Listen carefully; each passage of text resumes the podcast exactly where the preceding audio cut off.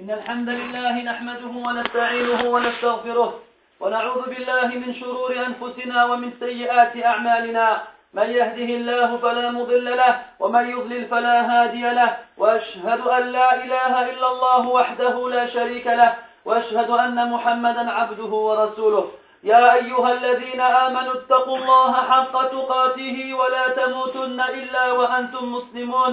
يا أيها الناس اتقوا ربكم الذي خلقكم من نفس واحدة وخلق منها زوجها وبث منهما رجالا كثيرا ونساء. واتقوا الله الذي تساءلون به والأرحام إن الله كان عليكم رقيبا. يا أيها الذين آمنوا اتقوا الله وقولوا قولا سديدا. يصلح لكم أعمالكم ويغفر لكم ذنوبكم. ومن يطع الله ورسوله فقد فاز فوزا عظيما. أما بعد فإن أصدق الحديث كلام الله وخير الهدي هدي محمد صلى الله عليه وسلم وشر الأمور محدثاتها وكل محدثة بدعة وكل بدعة ضلالة وكل ضلالة في النار. يا عباد الله اتقوا الله تعالى وتقربوا إليه بذبح الأضاحي فإنها سنة أبيكم إبراهيم عليه السلام الذي أمرتم باتباع ملته وسنة نبيكم محمد صلى الله عليه وسلم. فقد كان يضحي منذ هجرته إلى المدينة عن محمد وآل محمد حتى توفي. فكانت الأضحية مشروعة بكتاب الله وسنة رسول الله صلى الله عليه وسلم وإجماع المسلمين. وبها يشارك أهل البلدان حجاج البيت في بعض شعائر الحج. فالحجاج يتقربون إلى الله بذبح الهدايا وأهل البلدان يتقربون إليه بذبح الضحايا. وهذه من رحمة الله سبحانه بعباده حيث لم يحرم أهل البلدان الذين لم يقدر لهم الحج من بعض شعائره. أيها المسلمون ضحوا عن أنفسكم وعن أهليكم تعبدا لله وتقربا إليه واتباعا لسنة رسوله صلى الله عليه وسلم. فالواحدة من الغنم تجزئ عن الرجل وأهل بيته أحيائهم وأمواتهم. والسبع من البعير أو البقرة يجزئ عما تجزئ عنه الواحدة من الغنم. أيها المسلمون إن الأضحية لا تجزئ إلا من بهيمة الأنعام وهي الإبل والبقر والغنم ضأنها ومعزها. لقوله تعالى لكل ولكل أمة جعلنا منسكا ليذكروا اسم الله على ما رزقهم من بهيمة الأنعام. ولا تجزئ الأضحية إلا بما بلغ السن المعتبر شرعا وهو ستة أشهر في الضأن وسنة في المعز.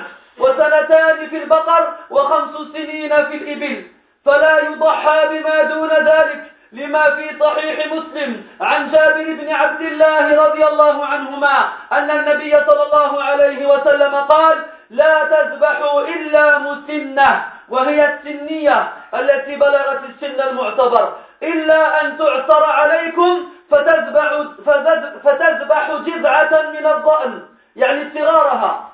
ولا تجزئ الأضحية إلا بما كان سليما من العيوب التي تمنع من الإجزاء فلا يضحى بالعوراء البين عورها وهي التي نتأت عينها العوراء أو انخسفت ولا بالعرجاء البين ضلعها وهي التي لا تستطيع الممشى مع السلمية ولا بالمريضة البين مرضها وهي التي ظهرت آثار المرض عليها بحيث يعرف من رآها أنها مريضة من جرب أو حمى أو جروح أو غيرها ولا بالهزيلة التي لا مخ فيها. فقد جاء في صحيح مسلم ومسند, ومسند أحمد واللفظ له عن البراء بن عازب رضي الله عنه أن النبي صلى الله عليه وسلم سئل ماذا يجتنب من الأضاحي؟ فأشار بيد بيده وقال أربع العرجاء البين ضلعها والعوراء البين عورها والمريضة البين مرضها والعجفاء التي لا تنقي. فقيل للبراء بن عازب رضي الله عنه أحد الرواة إني أكره أن يكون في الأذن نقص أو في القرن نقص أو في السن نقص. فقال البراء رضي الله عنه ما كرهت فدعه ولا تحرمه على أحد. فهذه العيوب الأربعة أربعة مانعة من الإجزاء دل على ذلك الحديث وقال به أهل العلم. ويلحق بها ما كان مثلها أو أشد فلا يضحى بالعمياء ولا بمقطوعة إحدى اليدين أو الرجلين ولا بالمبشومة حتى يزول الخطر عنها ولا بما أصابها أمر تموت به كالمجروحة جرحا خطيرا والمنخنق والمنخنقة والمتردية من جبل ونحوها مما أصابها سبب الموت. حتى يزول عنها الخطر لأن هذه العيوب الأربعة التي ذكرها النبي صلى الله عليه وسلم مانعة من الإجزاء فما كان مثلها أو أولى منها كان مانعا من الإجزاء فتجزئ الأضحية بمقطوعة الأذن. فأما العيوب التي دون هذه فإنها لا تمنع من الإجزاء. فأما العيوب التي دون هذه فإنها لا تمنع من الإجزاء فتجزئ الأضحية بمقطوعة الأذن وبمشقوقة الأذن مع الكراهة لما عند أبي داود والترمذي عن علي بن أبي طالب رضي الله عنه قال أمرنا رسول الله صلى الله عليه وسلم أن نستشرف العين والأذن وأن لا نضحي بمقابلة ولا مدابرة ولا سرقاء ولا خرقاء. وهذه الأسماء صفات شقوق في الأذن وتجزئ الأضحية بمكسورة القرن مع الكراهة لما عند أبي داود عن عتبة بن عبد عن عبد عن عتبة بن عبد السلمي رضي الله عنه أن النبي صلى الله عليه وسلم نهى عن المستأصلة وهي التي ذهب القرن من أصله. وتجزئ الأضحية بمقطوعة الذنب بمقطوعة الذنب من الإبل والبقر والمعز مع الكراهة قياسا على مقطوعة الأذن. ولأن في بعض ألفاظ حديث علي الذي هو عند أصحاب السنن إلا ابن ماجه أنه قال أمرنا رسول الله صلى الله عليه وسلم ألا نضحي ببتراء ومن مقطوعة الذنب.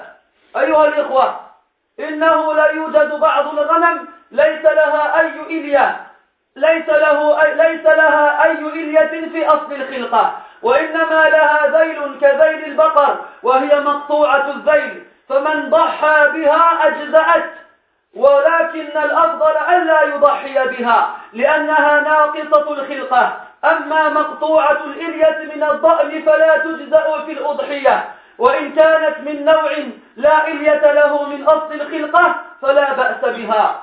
وتجزئ الأضحية بما نشف ضرعها من كبر أو غيره. إذا لم تكن مريضة مرضا بينا. وتجزئ التضحية بما سقطت ثناياها أو, أو انكسرت. وكلما كانت الأضحية أكمل في ذاتها وصفاتها وأحسن منظرا فهي أفضل. فاستكملوها يا عباد الله واستحسنوها وطيبوا بها نفسا. واعلموا أن ما أنفقتم من المال فيها فإنه ذخر لكم عند الله عز وجل.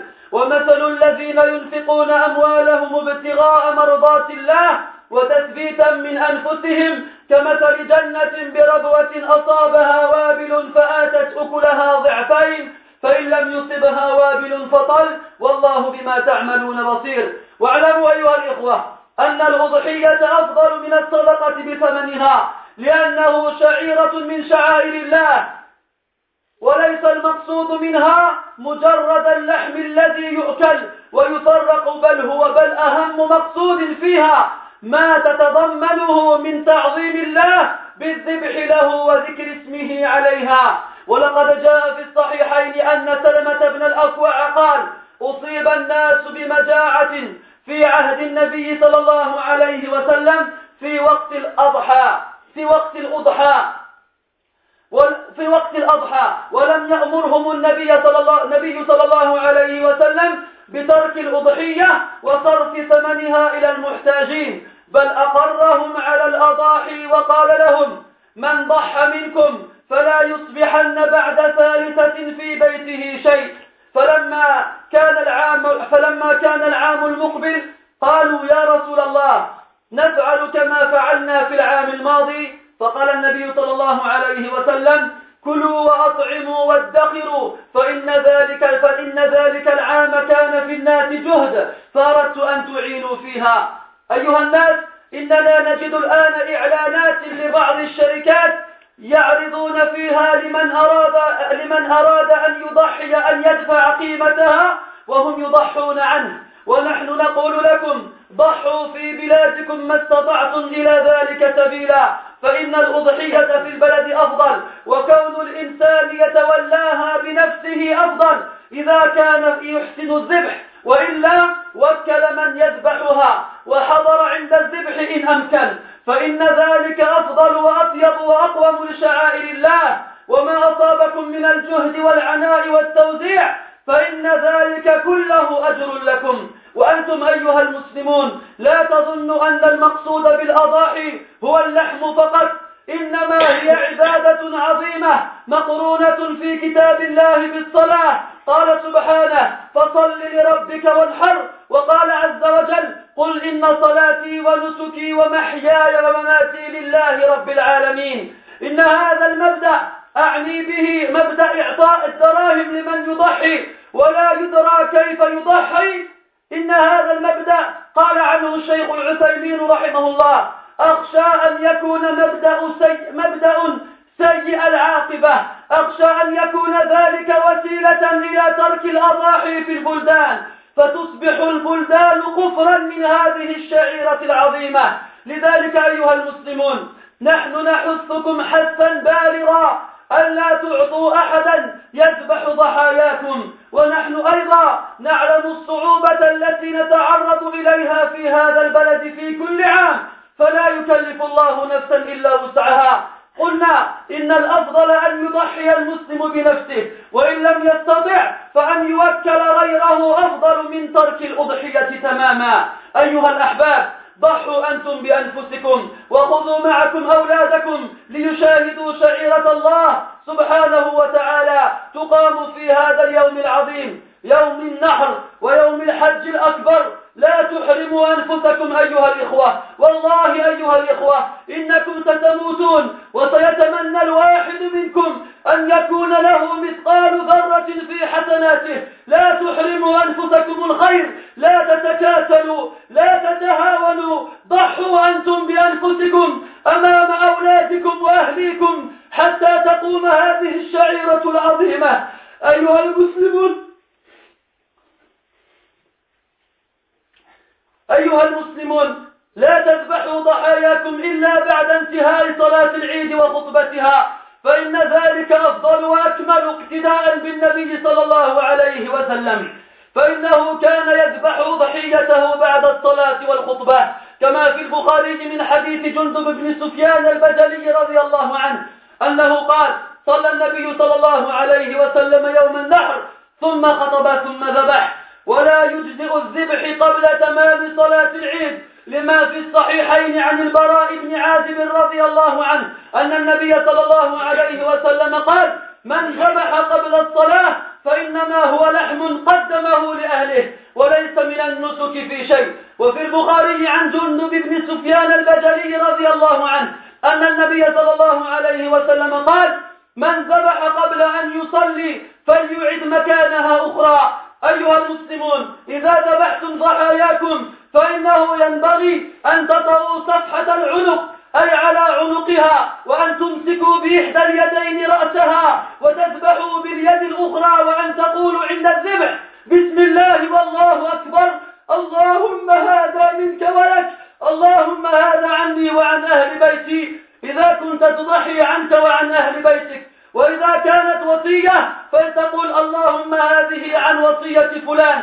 هذه هي التسمية المشروعة أن يسمي الإنسان عند عند الذبح أو بعد البسملة والتكبير. وإذا ذبحتم فاتركوا يديها ورجليها ترفس فإن ذلك أولى وأحسن. قال العلماء إنه أب إن هذا أبلغ في إنهار الدم وأريح للذبيحة ولم يرد عن النبي صلى الله عليه وسلم أنه كان يأمر أحدا بإمساك يديها ورجليها وغاية ما روي عنه كما في الصحيحين عن أنس بن مالك رضي الله عنه أن النبي صلى الله عليه وسلم كان يضع رجله على عنقها. أيها الإخوة أخرج مسلم من حديث أبي قتادة رضي الله عنه أن النبي صلى الله عليه وسلم سئل عن صوم يوم عرفة فقال عليه الصلاة والسلام أحتسب على الله أن يكفر السنة التي قبله والسنة التي بعده. فصوموا أيها المسلمون فصوموا أيها المسلمون يوم عرفة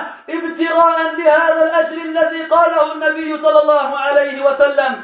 أيها الناس إنه ينبغي بل يجب عند كثير من أهل العلم أن يخرج الناس إلى صلاة العيد وهي فرض عيد عند شيخ الإسلام ابن تيمية رحمه الله وجماعة من أهل العلم وفرض كفاية عند الحنابلة. فمن شارك فيها فقد شارك في فرض. في فرض عيد عند شيخ الإسلام أو في فرض كفاية. فاخرجوا إليها أيها المسلمون. وقد جاء في الصحيحين عن أم عطية رضي الله عنها أن النبي صلى الله عليه وسلم كان يأمر بالخروج إليها حتى النساء يشهدن الخير ودعوة المسلمين. ويعتزل ويعتزل الحيض المصلى. فاخرجوا إليها رجالا ونساء وليخرج الرجال متجملين ومتطيبين ومتنظفين. والله نحزن عندما نرى الرجال في هذا اليوم العظيم يرتدون من ألبستهم ما يرتدونه في بقية في بقية السنة. أليس هذا اليوم له ميزة على غيره؟ أليس هذا اليوم سماه الله عز وجل بيوم الحج الأكبر؟ فإلى أين نذهب؟ إلى أين نذهب؟ يرتدي الرجل سرواله ويرتدي الفتة ليذهب ليصلي صلاة العيد وبعد ذلك ليذبح ذبيحته.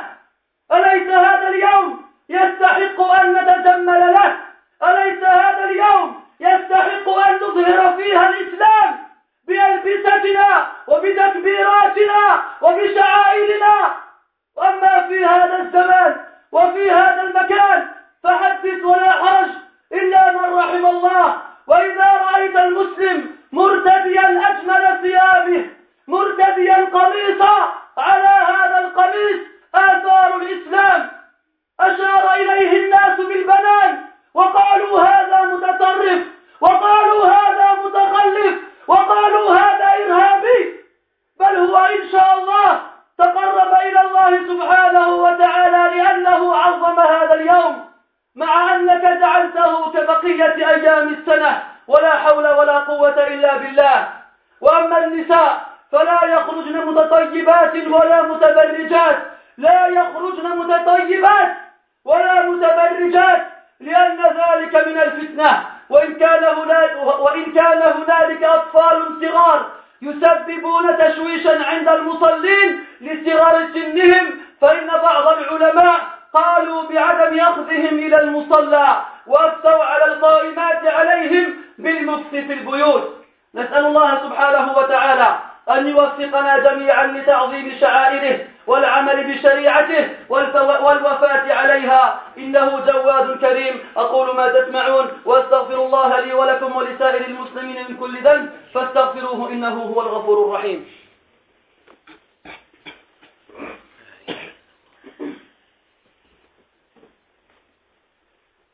الحمد لله رب العالمين والعاقبة للمتقين ولا عدوان إلا على الظالمين وصلى الله وسلم وبارك على خاتم الأنبياء والمرسلين وإمام الأصفياء والمتقين محمد بن عبد الله وعليه أفضل الصلاة وأزكى التسليم وعلى آله وأصحابه وأحبابه وأتباعه وعلى كل من اهتدى بهديه واستنى بسنته واقتفى أثره إلى يوم الدين Mes frères, dans très peu de temps, lundi, Inch'Allah, nous allons vivre une fois de plus, grâce à Allah subhanahu wa ta'ala, la fête de, du sacrifice. Eid al-Adha. Al-Adha, c'est le sacrifice, ou c'est le moment de la journée où le musulman pro procède au sacrifice. Cette sunna, mes frères, provient de notre père Ibrahim alayhi salam et de notre prophète Muhammad sallallahu alayhi wa. Car le prophète, depuis qu'il s'est installé à Médine, procédait au sacrifice tous les ans.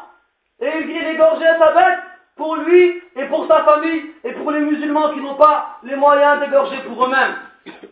Allah subhanahu wa ta'ala, de par sa miséricorde et ses bienfaits, il a décrété que certains de ses serviteurs musulmans iraient faire le pèlerinage pendant que d'autres, et ce sont la majorité, resteraient chez eux. monde par sa, grâce. Et il donne à tout le monde l'occasion de se rapprocher de lui. Il a donné à Allah subhanahu wa ta'ala l'occasion aux gens qui n'ont pas fait le hajj de se rapprocher de lui par le sacrifice, pendant que les pèlerins, lorsqu'ils font le pèlerinage, se rapprochent d'Allah ta'ala par l'offrande. Hein, la bête qui est sacrifiée pour le pèlerin, c'est une offrande. Quant à la bête qui est sacrifiée par le non-pèlerin, c'est un sacrifice. Sachez mes frères que le sacrifice a des règles précises et particulières et qu'il ne convient pas qu'on le fasse n'importe comment, car c'est une adoration avant toute chose. Et chaque adoration dans l'islam est basée sur l'arrêt, c'est-à-dire qu'on a le droit d'adorer Allah subhanahu wa ta'ala que parce qu'il a été légiféré et décrété et délimité par les textes sacrés, et que personne, aussi important soit-il, n'a le droit de se rapprocher d'Allah ta'ala comme il le souhaite. Allah ta'ala, la sharia nous a délimité ce qu'il fallait pour l'offrande. Pour il nous a dit qu'il suffisait pour une famille d'une seule bête. Après, on a quatre espèces chez les bêtes qui sont égorgées ce jour-là. Nous avons les ovins, ce sont tout ce qui est les moutons. Nous avons les caprins, tout ce qui est chèvre, bouc et assimilé. On a les bovins, tout ce qui est vache et bœuf. Et on a les, les camélidés, tout ce qui est chameau. Lorsque on choisit d'égorger un mouton ou une chèvre, alors elle suffira pour la personne qui l'a égorgé pour sa famille. Dans le cas où on choisira une, euh, vache ou un chameau, ou ce qui rentre dans la même famille, alors le septième de la bête suffira. Le septième de la bête suffira à la famille. Ça veut dire qu'on peut se mettre à sept dans le cas où on choisit d'égorger une vache. Comme on vient de le dire, on ne peut pas égorger ce qu'on veut pendant le jour de l'île. Je ne peux pas égorger une poule, je ne peux pas égorger un lapin, je ne peux pas égorger un cheval. Je ne peux égorger que les bêtes qui nous ont été délimitées par l'islam. Allah Ta'ala dit et à chaque et à chaque communauté nous avons attribué des rites. afin qu'ils évoquent le nom d'Allah Ta'ala sur ce qu'il leur a donné. D'après les, les, les, bêtes Bahimatul An'am c'est les bêtes de, de, de pâturage. Et comme l'espèce de la bête est délimitée son âge aussi. L'âge de la bête est délimité par Shara. Il faut que le mouton ait six mois minimum, la chèvre ait un an minimum, que la vache ait deux ans et que le chameau en ait cinq. le prophète va dire, alayhi salam, n'égorgez que ceux qui ont atteint l'âge légal. Si vous ne trouvez pas, alors ce sera les petits parmi les, les ovins, parmi les moutons. C'est pour ça que le mouton, c'est l'animal qui a l'âge le plus petit, 6 mois. Il y a des conditions propres à chaque bête. Entre autres, l'absence de défauts. Il y a des défauts qui ne doivent pas être présents dans la bête qu'on choisit pour le sacrifice. Ces défauts, le prophète, les a énumérés, sont nombre de quatre, à la base. Il a dit, Al-Awra, Al-Bayyinu Awruha. Al-Awra, c'est la borne. Celle qui a soit un œil hors fonction ou carrément qui a été, qui a été enlevé. Et la boiteuse, la boiteuse qui boite de façon explicite. C'est-à-dire que lorsque quelqu'un la voit, il se rend compte directement qu'elle a un problème au niveau de ses pattes. Non plus la malade, celle qui est touchée d'une maladie, et dans la maladie, on ne sait pas si elle va rester ou partir, et on ne sait pas si elle va avoir une conséquence sur la bête. Et celui qui la voit, même s'il ne pas partir, des gens qui connaissent les, les, les, les situations des bêtes, eh ben, on ne la prend pas. Voilà le hazila, al-latila tanqi, le hazila, comme il dit, c'est celle qui n'a pas de moukh dans ses, dans ses, euh, dans ses os. Al-moukh, on dit au bled, c'est le cerveau, non. Al-moukh, c'est la moelle. Al-moukh, c'est la moelle qui, elle se trouve dans les os. Vous allez me dire comment on fait pour savoir si une bête n'a pas de moelle dans ses os. Nous, on ne le sait pas, mais les gens qui ont l'expérience le savent. Aussi, tous les défauts qui sont pires que les quatre qu'on a dénumérés, ou qui sont équivalents, aussi empêchent à ce que le sacrifice soit accepté. On a dit la borne, elle n'est pas acceptée. Comprenez bien par la non-acceptation que si quelqu'un prend une bête avec un de ses défauts et qu'il laisse bête, Allah Ta'ala, ne comptabilise pas.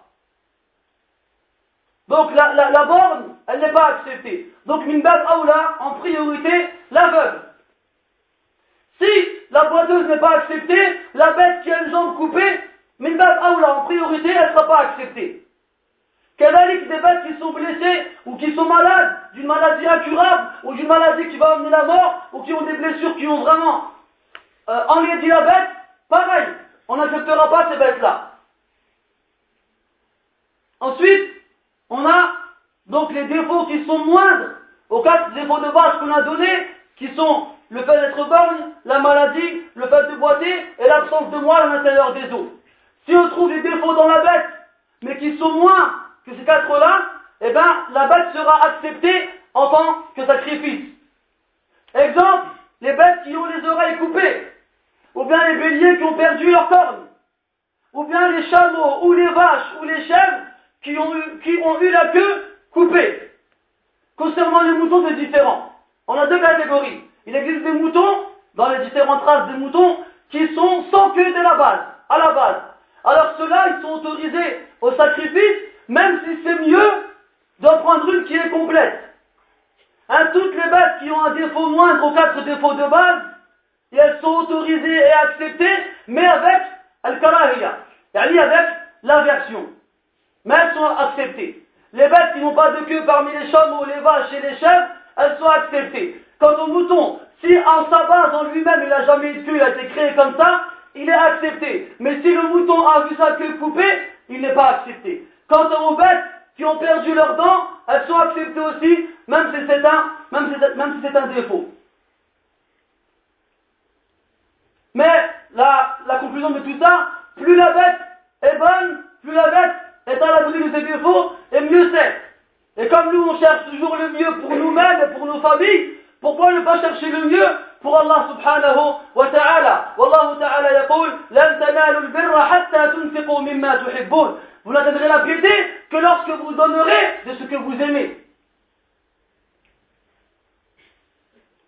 Ensuite, malheureusement, l'Eid al-Adha et le sacrifice est devenu chez la plupart des gens une occasion de remplir ce congélateur, une occasion de manger de la viande pendant un certain nombre de jours consécutifs, voire même de la conserver pendant l'année ou plus.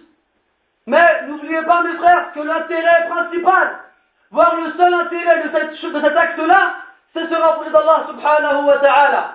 C'est se rapprocher d'Allah subhanahu wa ta'ala. C'est une adoration, mes frères. En faisant cela, on suit la sunna du prophète alayhi salatu salam. On suit la sunna du prophète Ibrahim alayhi salam. On se rapproche d'Allah tabaraka wa ta'ala. Ensuite, on voit maintenant à l'approche de l'Eid des nombreuses publicités qui, fleurissent un peu partout, qui sont des boucheries ou des sociétés indépendantes qui proposent de prendre l'argent des musulmans et de s'occuper eux-mêmes, eux-mêmes, du sacrifice. Nous, enfin nous, je me mets à l'extérieur du nous, les ulama, ils disent que le principal et le préférable et le prioritaire, c'est que chaque musulman s'occupe son sacrifice lui-même. Qu'il s'achète sa bête et qu'il la gorge lui-même et qu'il ramène sa famille avec lui pour qu'il voit, pas une bête se faire égorger, mais pour qu'il voit un ordre d'Allah subhanahu wa ta'ala en train d'être appliqué, une façon, comme une façon de se rapprocher d'Allah subhanahu wa ta'ala, qu'on fasse ressentir à nos familles l'importance de ce jour-ci. Et aussi, il y a des gens qui nous posent la question, ça coûte cher le, le, le mouton cette année, est-ce que je peux envoyer l'argent au bled Nous on leur dit le meilleur et le principal et le préférable, c'est que tu le fasses dans ton pays. Ça, c'est le préférable et le principal. On dit principal pour pas dire obligatoire. Parce que ce n'est pas obligatoire. On connaît tous les situations que nous, vivons ici en France, les différents décrets, les différentes lois qui nous interdisent ça et ça. Donc on sait que c'est difficile. Donc dans un cas, on vivrait dans un pays où il y aurait plus de facilité, on aurait pu être un peu plus, strict. Mais en France, c'est différent. Allah ne compte pas un poids une personne qui ne, peut pas, qui ne peut pas porter. Si on peut, on le fait. Et Alhamdulillah, on peut jusqu'à présent encore, on a réussi à le faire. Mais il y en a, ils veulent, veulent pas se, fatiguer, ils veulent pas s'embêter, ils cherchent même pas à essayer directement faire de l'argent au boucher. Et le boucher, on sait même pas. Nous, on n'a pas, on ne met pas de doute sur personne. D'accord? Mais le problème, c'est qu'on ne sait pas comment ça se passe. Premièrement, on ne sait pas comment il égorge.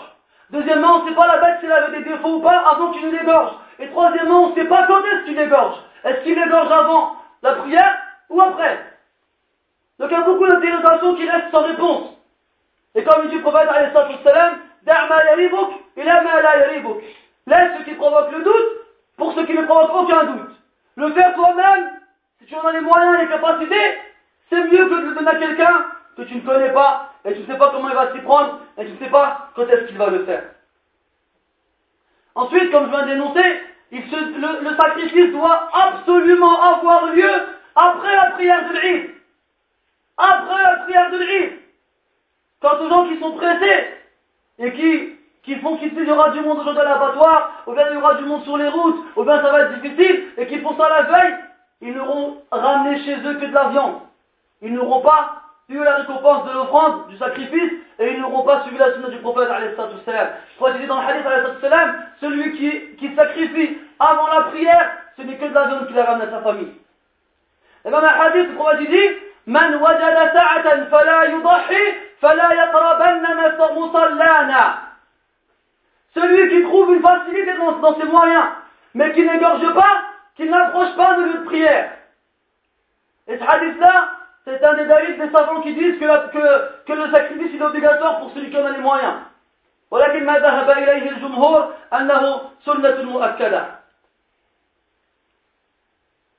Ensuite, le prophète dit dans le hadith عليه الصلاة والسلام إن الله كتب الإحسان على كل شيء فإذا قتلتم فأحسنوا القتلة وإذا ذبحتم فأحسنوا الذبحة وليحد أحدكم شفرته وليرح ذبيحته Il dans il a écrit la perfection dans toutes choses. Lorsque vous tuez, tuez de la meilleure façon. Lorsque vous sacrifiez, sacrifiez de la meilleure façon. Et que l'un d'entre vous aiguise bien sa lame et qu'il laisse respirer sa bête. Le prophète il nous, a, montré dans le hadith, qui est dans le Bukhari que lorsqu'il voulait égorger une bête, il se contentait de poser son pied sur son cou et de lui tenir une jambe avec sa main gauche et de l'égorger avec la main droite. Et les savants disent que lorsqu'on a procédé à l'égorgement, on ne doit pas lui tenir les mains. Ou bien l'attacher pour pas qu'il se débatte. Non, il faut le laisser se débattre. C'est meilleur pour que le sang évacue le corps et c'est meilleur pour la bête elle-même pour qu'elle éprouve moins de douleur. Lorsqu'il égorge, il dit Bismillah, Allahu Akbar, Allahumma hada anni wa an ahli bayti. Quand c'est la bête de celui qui égorge. Au nom d'Allah, et Allah est le plus grand, Ya Allah, ceci est d'après moi et ma famille. Et si dans le cas où tu égorges pour quelqu'un, tu dis la même chose, Bismillah, Allahu Akbar, Allahumma hada an wasiyati fulan. Selon la, la recommandation d'un tel. Et enfin, la prière de l'Eid est très très importante, à un point où de nombreux savants l'auront dit obligatoire. Parmi Ibn Taymiyyah, il voyait l'obligation de participer à la prière de l'Eid. Et le prophète, comme dans le Bukhari, la il a ordonné à tout le monde de partir assister, de partir assister à la prière de l'Eid. Les hommes, les femmes, même les enfants. Et même les femmes qui ont leurs règles, elles, participent, mais elles évitent l'endroit où les gens ils font, leur, ils font la prière. Les hommes doivent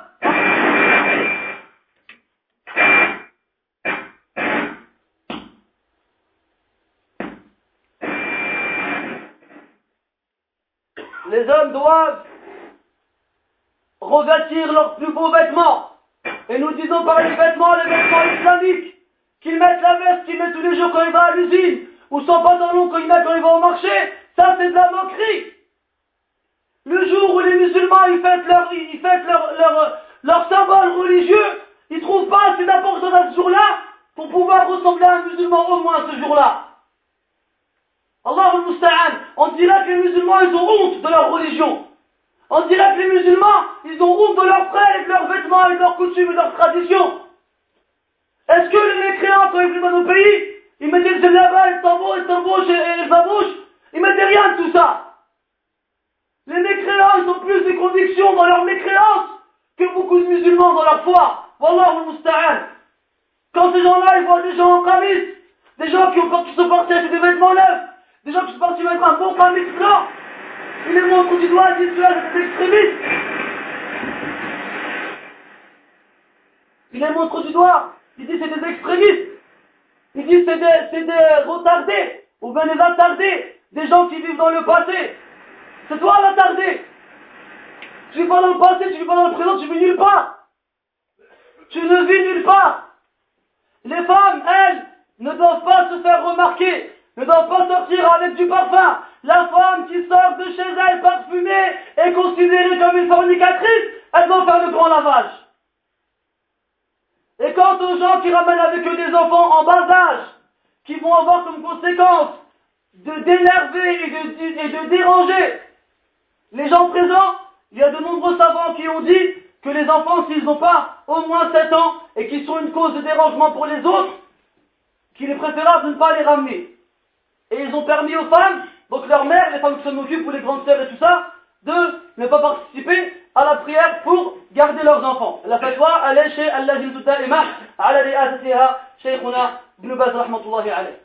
فنسأل الله سبحانه وتعالى أن يوفقنا للعمل بشريعته. نسأله سبحانه أن يوفقنا لمتابعة سنة النبي صلى الله عليه وسلم. نسأله سبحانه ألا يحرمنا أجر الحجاج والمعتمرين. اللهم شاركنا معهم في الأجر والثواب. يا غز يا غفور يا وهاب. اللهم شاركنا معهم في الأجر والثواب. يا غفور يا وهاب. اللهم اجعلنا نفرح ونفتخر بهذا اليوم العظيم. اللهم اجعل همة الإسلام تنبعث من قلوبنا يا رب العالمين. اللهم اجعلنا نفتخر بسنة النبي صلى الله عليه وسلم. اللهم اجعلنا لا نخشى فيها لومة لائم يا رب العالمين. اللهم لا تجعلنا لله اللهم لا تجعلنا ذلا. اللهم كفانا ذلا. اللهم كفانا ذلا. اللهم كفانا ذلا. اللهم أعز الإسلام والمسلمين. اللهم أعز الإسلام والمسلمين. اللهم أعز الإسلام والمسلمين. وانصر كتابك وسنة نبيك وعبادك الصالحين. يا رب العالمين اللهم عليك بأعدائك أعداء الدين. اللهم عليك بأعدائك أعداء الدين. اللهم انصر دينك. اللهم انصر دينك. اللهم انصر دينك.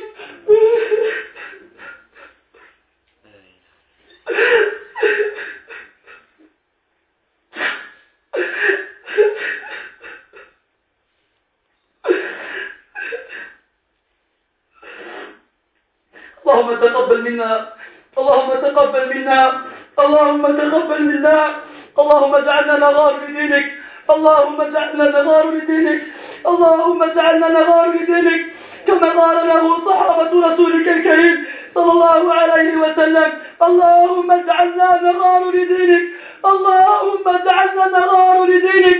اللهم ردنا إلى دينك مردا جميلا.